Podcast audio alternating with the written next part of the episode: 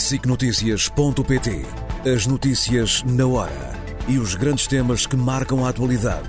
Informação em primeiro lugar, no site e na app. Os programas, as reportagens, os espaços de opinião. Tudo em SICNotícias.pt. Tempo agora, nesta edição da Noite, para as causas, com José Miguel Judice e Clara de Souza.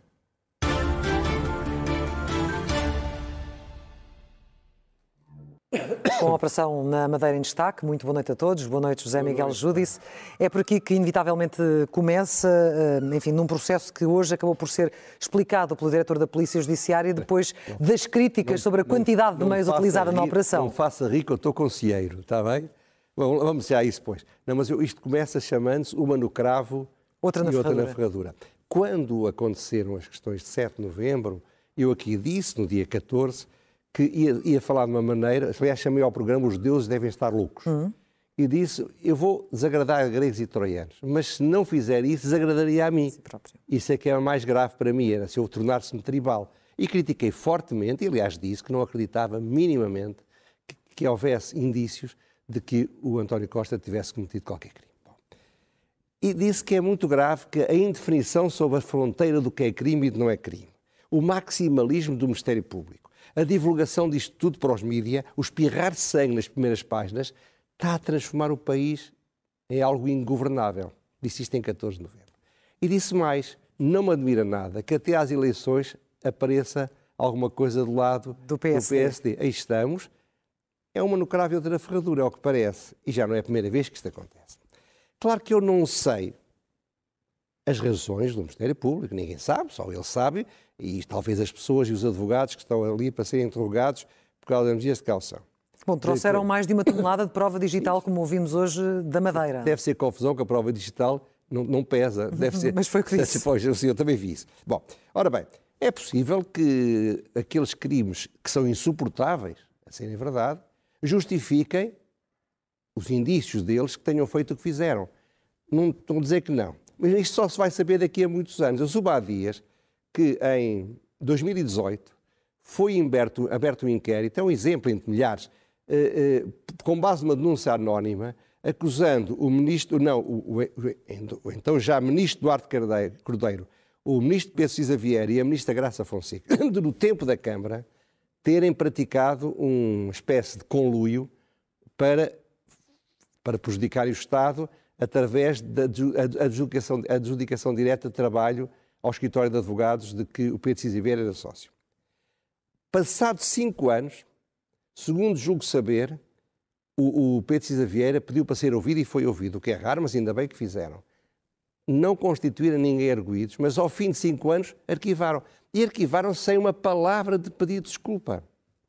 Portanto, daqui a cinco anos, daqui a dez anos, talvez saibamos o que se passou. Mas há duas pessoas que já se pronunciaram sobre isto. Sim, antigos procuradores-gerais Ora bem, e são pessoas que eu conheço muito bem, uh, um deles até foi o meu contemporâneo em Coimbra, o mais novo, o Souto Moura, mas o que eu quero dizer com isto é que eu não vou citar, no Expresso, online, estará a, a transcrição total que interessa, mas ele disse, se, o Cunha Rodrigues, se hoje fosse o PGR, é evidente que não iria permitir que isto tivesse acontecido.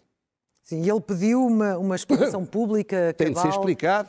Que foi dada, não acha que foi dada não foi hoje dada pelo coisa diretor nenhuma, da desculpe lá. O que é que disse o, o diretor-geral? Em primeiro lugar, ele falou da Judiciária, não falou do Ministério Público. Compreende-se. Segundo, o que ele disse é que não ia nenhum jornalista no avião. Sim. Mas como vamos ver daí a bocadinho, quando aparecer um, uma, uma, uma, uma, uma, uma, uma, mais Uma à frente, imagem. uma imagem, um- uma televisão da concorrência refere, foi ela que escreveu, não fui eu, que tiveram em exclusivo acesso aos mandados de busca. Ter acesso em exclusivo não é serem muito inteligentes, é darem em exclusivo. Portanto, eu não sei se é mentira ou se é verdade, mas Ou seja, quando- nenhuma das explicações dadas hoje pelo diretor-geral da Polícia Judiciária o, convenceram. não me deixou de convencer. O- há dois problemas aqui. Eu não estou a dizer que não fosse necessário fazer uma, uma, uma espécie de embarque da Normandia na, na Madeira. Mas são procuradores que conhecem aquilo melhor que eu, que dizem o que disseram. Portanto, não peço a mim para esclarecer se fiquei esclarecido. Perguntem ao Cunha Rodrigues e ao Souto Moura se eles sim ficaram esclarecidos. Ora bem, e também eles não disseram uma coisa que podiam ter dito. Isto passa-se em plena campanha eleitoral. Sim. É um facto objetivo. E alguém me lembrou, que eu já nem me lembrava, porque infelizmente vamos esquecendo das coisas, o Torres Couto aconteceu-lhe isto exatamente numa campanha eleitoral, era candidato a deputado. Só passado 20 anos é que foi absolvido. É que este homem teve a vida completamente desgraçada. E eu continuo a dizer o que sempre disse: é melhor que 100 criminosos se safem do que um inocente seja punido. Mas tem-se falado muito do tempo da justiça. De alguma forma, não, o calendário eleitoral deveria inibir devia, devia, a ação devia, da justiça? com certeza que devia, porque repare, não, é, não há nada que seja feito no dia 18 ou 19 ou 20 de, de, de, de janeiro que não pudesse ser feito dois meses mais tarde ou dois meses mais cedo. Independentemente de quando a decisão de lançar esta operação foi tomada, que foi hoje dito, foi em setembro, disto, antes de, da queda de deve haver, deve haver, aliás, eles tomaram a, tomaram a decisão, começaram a avançar depois das eleições, não começaram antes, eleições da Madeira, porquê é que não começaram antes? Por, sensatamente, eles nunca previam que houvesse eleições em, em, por causa do que aconteceu em 7 de novembro. Concordo. Portanto, não, agora, deviam ter alguém, alguém, se isto fosse uma estrutura hierarquizada no Ministério Público, dizia calma. E acha então que essa deve ser uma preocupação inequívoca, tanto do Ministério Público inequívoca, como a não ser que demonstrem que se não o tivessem feito, mas repare, tudo isto já se passou há três anos ou quatro, já houve inquéritos sobre isto, os criminosos putativos já puderam ter escondido tudo o que queriam durante três ou quatro anos. Não é um tipo que chega com um carregamento de droga e ou é naquele dia ou, ou nunca mais se apanha. Não, repito, estes factos andam nos jornais há anos. Porquê é que agora é que era preciso fazer isto? Eu acho que é uma no cravo, outra na ferradura, mas posso estar enganado. Agora, o ponto mais importante quanto a mim não é isso. Fazer isto desta maneira é interpretável por pessoas que conhecem estes mundos, não estou a dizer que é a minha opinião, como uma, como uma espécie de viagem de poder, power trip, hum. do Ministério Público e ou da Judiciária, que objetivamente é para demonstrar aos políticos fresquinhos que vão ser eleitos o que lhes pode acontecer. É uma espécie de prevenção. Eu não sei se isso é assim, nem me interessa saber se é. Mas é um lugar ingrato a ser criticado por atuar com esse maximalismo de que falou ou não atuar por se sentir condicionado por causa do calendário Não é eleitoral? condicionado, atua, é, volto a dizer a mesma coisa, porque não atuaram há três anos? Porque não atuaram há dois? Porque não atuaram há um? Porque não atuaram há dois meses? É preciso, eu não estou a dizer que não tinha de ser hoje, mas alguém tem de explicar porque é que tinha de ser o dia 20 de, de, de janeiro, sabendo que isso ia ter influência terrível nas eleições, quando fizeram ao, ao, ao Torres Couto, quem vi protestos violentíssimos de pessoas responsáveis que diziam exatamente a mesma então, coisa. Então, nesse sentido, defenderia que no caso de António Costa e da Operação Influência esperassem pelo final deste mandato? Não é. Não, oh, oh, oh, as suas, Porque a inevitabilidade as suas, as suas foi, perguntas são sempre foi, inteligentes, mas foi são, são tão, um são tão um inteligentes que eu já nem sou capaz de responder. Não não, claro. Oh, claro, valha-me Deus. É, a questão é qual é o momento certo? Em plena campanha eleitoral é manifestamente um momento errado. É um momento errado. A não ser, volto, que me, se me disserem, se explicarem ao país que tinha de ser agora, senão eles fugiam, tinha de ser agora, senão ocultavam as provas, mas eu não acredito, porque eles já podiam ter fugido há um, dois, três anos, e estando nos jornais esse tempo todo. Bom, mas para a frente. Ora bem, agora, eu não sei se isto é verdade. Agora, o que é verdade é que isto ajuda fortemente os partidos radicais. O Chega, em O Chega e o Bloco de Esquerda. Bloco de Esquerda. São os dois partidos mais radicais da sociedade portuguesa, como sabemos. Nós ainda não podemos comparar, não ser pela única sondagem da Axi+, o que as sondagens diziam em outubro, antes do que se passou em 7 de novembro, com o Partido Socialista, e agora, Madeira, e agora depois da Madeira. A única sondagem, a da Axi+, dá um crescimento dos partidos, destes dois partidos de 21,7% para 24,2% desde outubro. É um crescimento muito acima de 10%. Somados.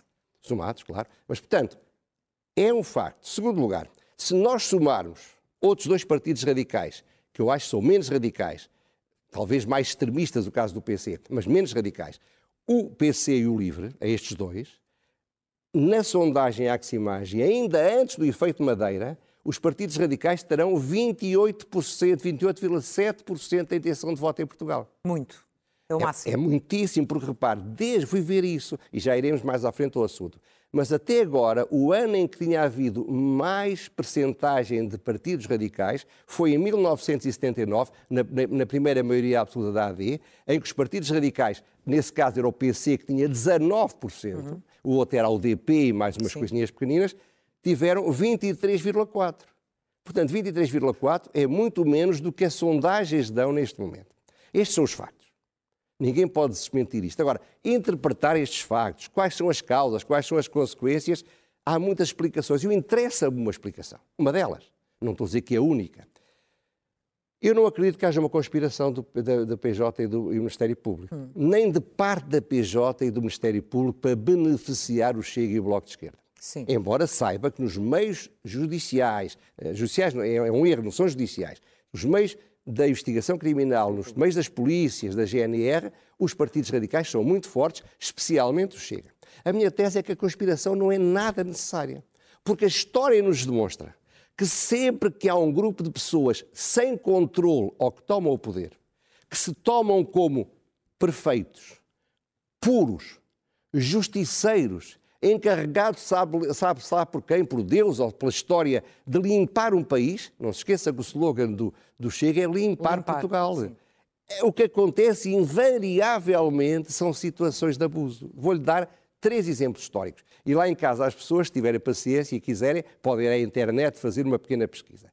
O senhor Savonarola era um monge beneditino, dominicano, peço desculpa, que no século XV tomou o poder em Florença contra os Médici e contra o luxo e que deu cabo de Florença, acabou a ser excomungado e condenado à morte pela Igreja. A Revolução Francesa, o senhor Robespierre sim, sim. era chamado o incorruptível. E se calhar era. O senhor Saint-Just era chamado o arcanjo da Revolução. O senhor Marat era considerado o amigo do povo. Estes homens fizeram o terror. Fizeram o terror em que mataram dezenas, centenas de milhares de pessoas. Mataram os impuros. Tudo o que eles achavam que era impuro. Falo de outro, Félix Dzerzhinsky, que era o fundador e primeiro líder da Tcheca, a polícia política dos bolcheviques a seguir à Revolução que instituiu o terror vermelho. Todos estes homens são responsáveis por centenas de milhares de inocentes que foram assassinados. São encarregados, são responsáveis por terem destruído vidas, propriedade, a famílias de pessoas que não tinham feito rigorosamente nada censurável. Já para não falar de Hitler, por exemplo. Não, mas eu estou agora a falar destes, destes que eram puros. O Hitler não era puro, era, era tinha outro Sim, tipo de loucura. Assim. Achava que era preciso acabar com os judeus e criar uma raça, uma raça ariana. Mas, mas com certeza, e o Pol Pot e o, e o Stalin, isso não falta. E a forma como arrastam multidões. Agora, o problema é que estes tipos matam em nome da perfeição, da pureza, da bondade, da luta contra os corruptos, da luta contra os malandros, da luta contra aqueles que não são patriotas. O que eles são são serial killers que tomam o poder.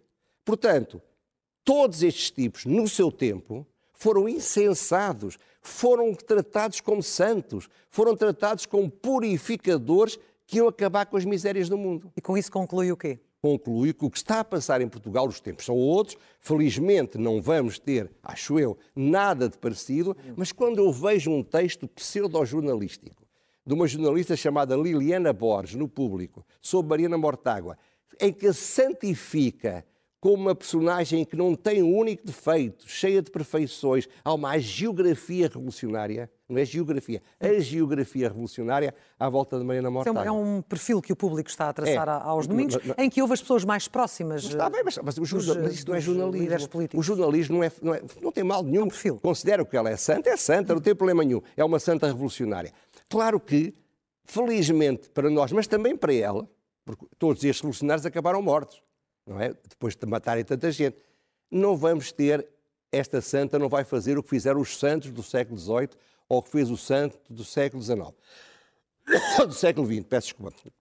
Mas podemos não chegar lá, mas já chegámos ao longo destas décadas à destruição de carreiras políticas de pessoas inocentes. Há destruições de programas familiares, projetos familiares de pessoas inocentes. Eu não lhe quero dar muitos exemplos, dou-lhe apenas três ou quatro. Leonor Beleza poderia ter sido Presidente da República. Foi arrastada pela lama para depois tudo ser arquivado. Podia dizer o Miguel Macedo. Tinha uma carreira política, era ministro, foi transformado num Zé Ninguém, teve uma quantidade de anos, foi absolvido. O Paulo Pedroso, a mesma coisa. Podia falar do Duarte Cordeiro, que eu tinha falado há semana. A semana passada eu falei do Duarte Cordeiro, não sabia nada que isto ia acontecer. Sim. Portanto, e disse exatamente a mesma coisa. Então, então José Miguel Justo, como é que se combate a corrupção? Porque é essencial combater claro a corrupção. Que sim, mas... É preciso haver um escrutínio dos poderes, tanto político, judicial, mas judicial e... Oh, oh, oh, Como é que isto se faz? Mas, mas a luta contra a o equilíbrio. A luta contra a corrupção é essencial, mas exige uma Procuradoria da República competente, preparada. Exige descrição. Exige não passar notícias para os jornais. Porque neste caso do Pedro Cisa Vieira e, do, e da Graça Fonseca, da, várias vezes o Correio da Manhã deu notícia que tinha havido, nunca mais avançava a investigação. Nunca... Isto é, os meios de comunicação são instrumentalizados por pessoas, sejam quais forem as razões. Portanto, é preciso que sejam competentes, sejam serenos, sejam, guardem o segredo da investigação, guardem o segredo de justiça, não atuem para o espetáculo e não destruam as pessoas antes de poderem ter a mínima certeza de que eles são verdadeiramente responsáveis. Ou seja, considera muito importante a escolha do próximo Procurador-Geral da República? Não, é esse, ele, sabe que eu, tinha de ser uma pessoa com, com coragem e força política e moral para criar uma ordem, porque uma decisão desta devia ser aprovada pela Procuradora-Geral da República. E com que eu... perfil, no seu entender? Ah, não faço ideia quem seja, nem vou meter nisso. Uh, estou, a, estou a brincar, lhe digo uma vez um, um dos mais importantes procuradores veio falar comigo, há muitos anos, falava-se de alguém que ele não queria e dizendo mas se o governo nomear assim, nós vemos com bons olhos. E eu disse, não diga isso a ninguém, que, até me dá vontade de rir. Mas pronto, mas, portanto, até era uma pessoa respeitável por eles e eu respeito muitos procuradores da República que acho são excelentes. Agora, a luta contra a corrupção é essencial, mas não pode ser feita deste modo. Não é possível fazer, volto a dizer a mesma coisa, eu não sei se estas pessoas não fizeram aqueles crimes de, que, o, que o Ministério Público já pôs na imprensa toda, porque repare, ou a Polícia Judiciária, porque ninguém sabe o que é que eles foram ver, mas passado um dia já estava em todas as televisões e em todos os jornais. Ora, isso é que não pode ser feito. Não pode ser criada uma atmosfera propícia àquilo, àquilo que eles fizeram através da instrumentação da comunicação social a favor de um caso que ainda não está constituído. Ora, este, este, a nível político, este caso da, da Madeira, este processo, eh, pode ditar definitivamente o fim político tanto de Miguel Albuquerque como de Pedro Calado? Já ditou. Que eu acho estranho é que o Miguel Albuquerque, sendo um político experiente, não tenha percebido que no minuto em que entraram, em que pousaram os aviões, ou o avião, não sei se era um ou dois, com, com 300 ou 140, pouco importa, com, a, com uma legião de soldados do bem e da justiça e da, e da liberdade e da luta contra a corrupção, se nesse momento, ou eu diria antes, no momento em que convidaram os jornalistas para, para o banquete, foi na véspera, é evidente, os jornalistas não, não descobriram que aquilo foi, alguém lhes disse. Ou, ou são incompetentes ou são mal intencionados, não há outra forma. Bom, seja como for. Ele morreu politicamente para os próximos 10 a 20 anos. Hum. Porquê é que ele não disse logo vou-me embora? O António Costa, muito inteligente, com menos do que ele fez, foi o que ele fez. Dir-me-eu, havia outras causas. Não estou a discutir as outras causas. Aliás, critiquei-o pelos defeitos que ele teve e que tiveram na origem disso. Mas naquela altura ele percebeu que não podia continuar a ser Primeiro-Ministro. Acabou por ser empurrado. E o Luís Montenegro, antes de avançar, o Luís Montenegro fez mal em manter o silêncio ou pelo menos não retirar a confiança política? Eu não sei. Eu não a questão sei. da autonomia regional vou, terá pesado? Vou, vou dizer, vou dizer uma, uma, graça que tem pouca graça, porque há um senhor chamado Pedro Calado, Sim. está num momento mau, seja criminoso ou não, eu já tive tido, sei o que é difícil. Estar sete dias metido nas enxovias, quando a lei não permite mais 48 horas, é um total desrespeito pelas normas legais, feito por quem as deve respeitar mais que ninguém. Mas costuma ser que o calado é o melhor. E, portanto, eu não sei porque é que o Montenegro está calado. Não sou conviva dele, não falo com ele, não lhe pergunto coisas, ele também não me diz, não faço a mais pequena ideia. Se ele está calado com base numa razão que foi tentar convencer a resolver este problema, não deitando gasolina para cima das chamas, fez muito bem estar calado. Se ele está calado porque não sabe o que há de fazer, é incompetente. Se ele está calado pensando que estando calado fica melhor, está enganado. Hum. Não faço ideia, há de saber tudo o que está a passar na Madeira ainda é muito pouco sabido. Agora, não há dúvida que para o Miguel Albuquerque, para o PSD, para o PAN, para o CDS, que só estão no poder, era melhor, óbvio, que o, que o, que o, que o Miguel Albuquerque saísse no, dia, no, próprio dia. no próprio dia. E quando o CDS avançou com aquilo e depois o PSD avançou, aparentemente eles não querem eleições, eu acho que as eleições são inevitáveis, mas seja como for, ele tem vantagem, repare, se o António Costa continuasse no governo, falava-se muito mais do problema António Costa quando ele deixa de sair. Sim. Vamos ver, isto a posição ainda vai no adro, vamos ver o que é que vai dar. Vamos ver o que é que vai dar. E hoje, uh, deixa para hoje falarmos de, de André Ventura. Exatamente. Já analisou os daí, outros líderes, as dificuldades daí, dos outros daí líderes. Eu, daí eu, daí eu imaginava como se justificava tanto. Vai aparecer para aí um sticker, daqui a bocadinho, que é, que é divertidíssimo, que é uma fotografia do, do do André Ventura e por baixo é escrito obrigado. Obrigado. obrigado. Tudo o que está aqui a passar, eu acho que eh, André Ventura é católico e eu, se fosse ele, ia, ia, ia de joelhos a Fátima agradecer a Nossa Senhora tudo o que ele está, está a acontecer. Ora bem, em primeiro lugar, ele vai ter um grande sucesso nas legislativas. Mesmo que não tenha mais de 15%, e muita gente diz que sim, mesmo que o efeito Madeira não aumente ainda mais, ele em dois anos duplicou o número de votos e, e aumenta 150% os seus deputados. Há várias causas para isto. A primeira é que ele é de todos o mais carismático dos candidatos. Isso ajuda politicamente. Segundo, os mídia adoram. Você é muito nova, não deve ter visto a série Bonanza. Então não me lembro. Vi claro. a Bonanza. Claro que sim, ah, sou porque muito depois nova. davam mais, davam de novo.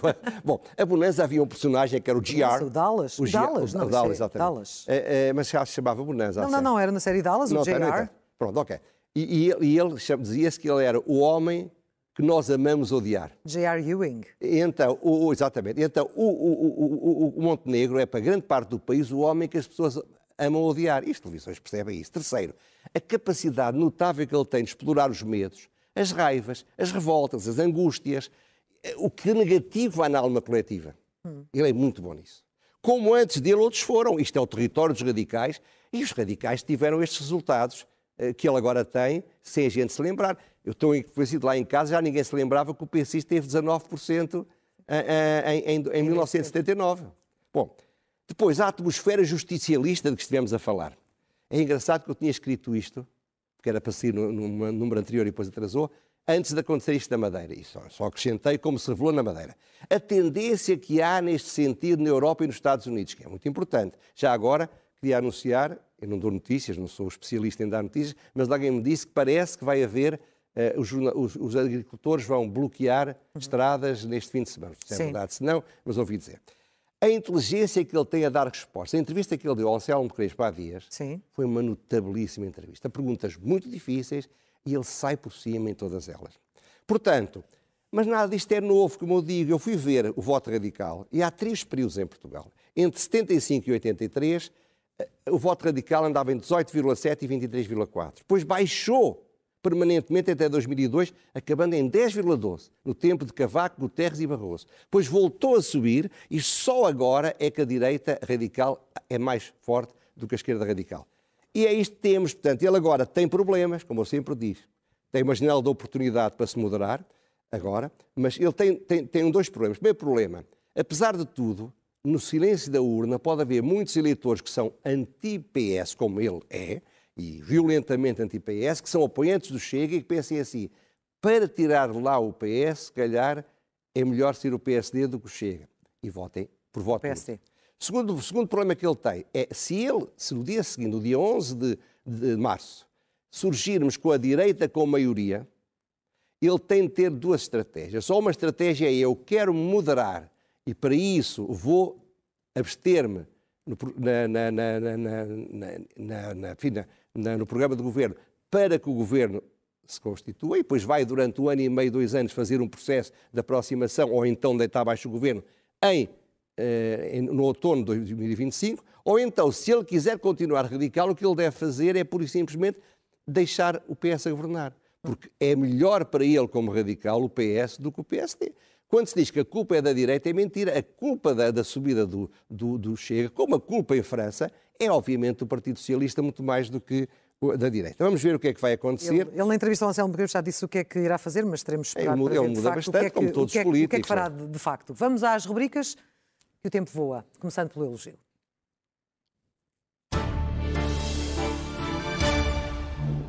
muito rápido. Eu, eu, eu- das- há dois meses, há um mês, a loucura mansa era, foi a lei das casas de banho.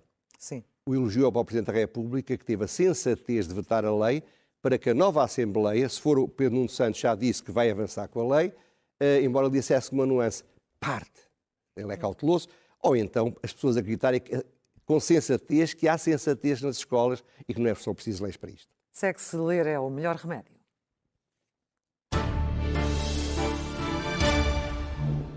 dois livros de dois amadores ilustrados. Um é de Jorge Patrão, 1677, A Fábrica de El Rei, que é um estudo de história sobre eh, o cluster do têxtil na, na, na, todo feito por judeus cristãos novos. Depois, o mapa cor de sangue do jornalista aqui da casa, colaborador, o Rui Cardoso, que é uma descrição muito gráfica das, das lutas populares no tempo das invasões francesas. A pergunta sem resposta. Um estudo sobre o absentismo dos professores, feito por uma entidade apoiada pela Fundação Belmiro de Azevedo, demonstrou que em todos os dias, em média, 11 mil professores faltam às aulas. E que 80% das faltas vêm de cerca de 12 mil professores. E o estudo diz, bom, é preciso ter 12%, 12 de professores numa, numa, numa, uma bolsa. numa bolsa. É extraordinário, não é? Agora, eu acho que a saúde atual em Portugal é seguramente muito melhor do que era no tempo de salazarismo. Toda a gente diz isso. Também o estado, o estado saudável dos portugueses agora era maior que há 60 anos. Ora, eu andei nos, nas escolas de salazarismo entre 50, públicas entre 55 e 66. Nunca os professores nessa altura estavam tão doentes como estes. Portanto, talvez a pergunta seja esta. Não é, é melhor, não é melhor arranjar outra explicação que não sejam as doenças? Fica está, a pergunta. Está aqui a, a falar eventualmente de baixas fraudulentas? Não, não estou a falar de nada. Estou a falar é que estou, estou, estou a reconhecer. A comunidade escolar também mudou. A, a saúde era muito melhor em, em, no tempo de Salazar e as pessoas eram muito mais saudáveis, não é? Mas não adoeciam. os alunos não davam tanto trabalho às Ai, pessoas como dão hoje. Ai, meu Deus. A fechar, a loucura mansa. Vou contar três ou quatro coisas. É, umas meninas espevitadas foram deitar sopa para um vidro que cobre a Mona Lisa e calcule, não para acabar com a arte, mas para promover o direito a uma alimentação saudável e sustentável. Uns fascínoras adolescentes de 13 a 16 anos sodomizaram com cabo de vassoura um miúdo de 11 anos, diante de outros miúdos, diante de uma funcionária da escola que não só não fizeram nada, como ninguém denunciou isto durante dois dias. E do próprio irmão. Silêncio absoluto. Outros jovens que são contra o fascismo, provavelmente até sabendo o que é o fascismo, não sei, em vez de irem protestar para os países totalitários, há tantos à escolha, resolveram, também para se fazerem engraçados, queimarem um cartaz do Chega, Sim. dando, apareça o sticker, obrigado, dando ao Chega aquilo que ele precisa e que ele quer. Portanto, quem fazia isto, eles talvez não saibam, eram as secções de assalto do Hitler. Queimavam tudo o que não gostavam. Quarto, 300 mil baixas de autodeclarações de doença. Sim. Que acontecem, na sua esmagadora maioria, na segunda-feira, ou depois de férias, ou de períodos de tolerância de ponto. Ora bem, isto é dois. Ou os, os trabalhadores portugueses são muito ricos e, e, não precisam de ganhar, ou então, o que é mais provável, descobriu-se, mas ainda não está estudado, que, que, que, as doenças em Portugal são, acontecem gravemente às segundas-feiras e depois dos, dos períodos de tolerância dos de ponto. Tudo isto não tem nada em comum, tudo isto tem muito em comum. Tudo isto é, tudo isto tem a ver com tudo isto. Isto é um estado do país e o estado do mundo. E me preocupa muito. São sinais, percebe? São sinais dos tempos. Maus sinais dos tempos. José Miguel Júdice, até à próxima terça-feira. E vamos ver o que é que nos dá. Vamos ver. Estão-nos sempre a dar novidades. É verdade. Até lá.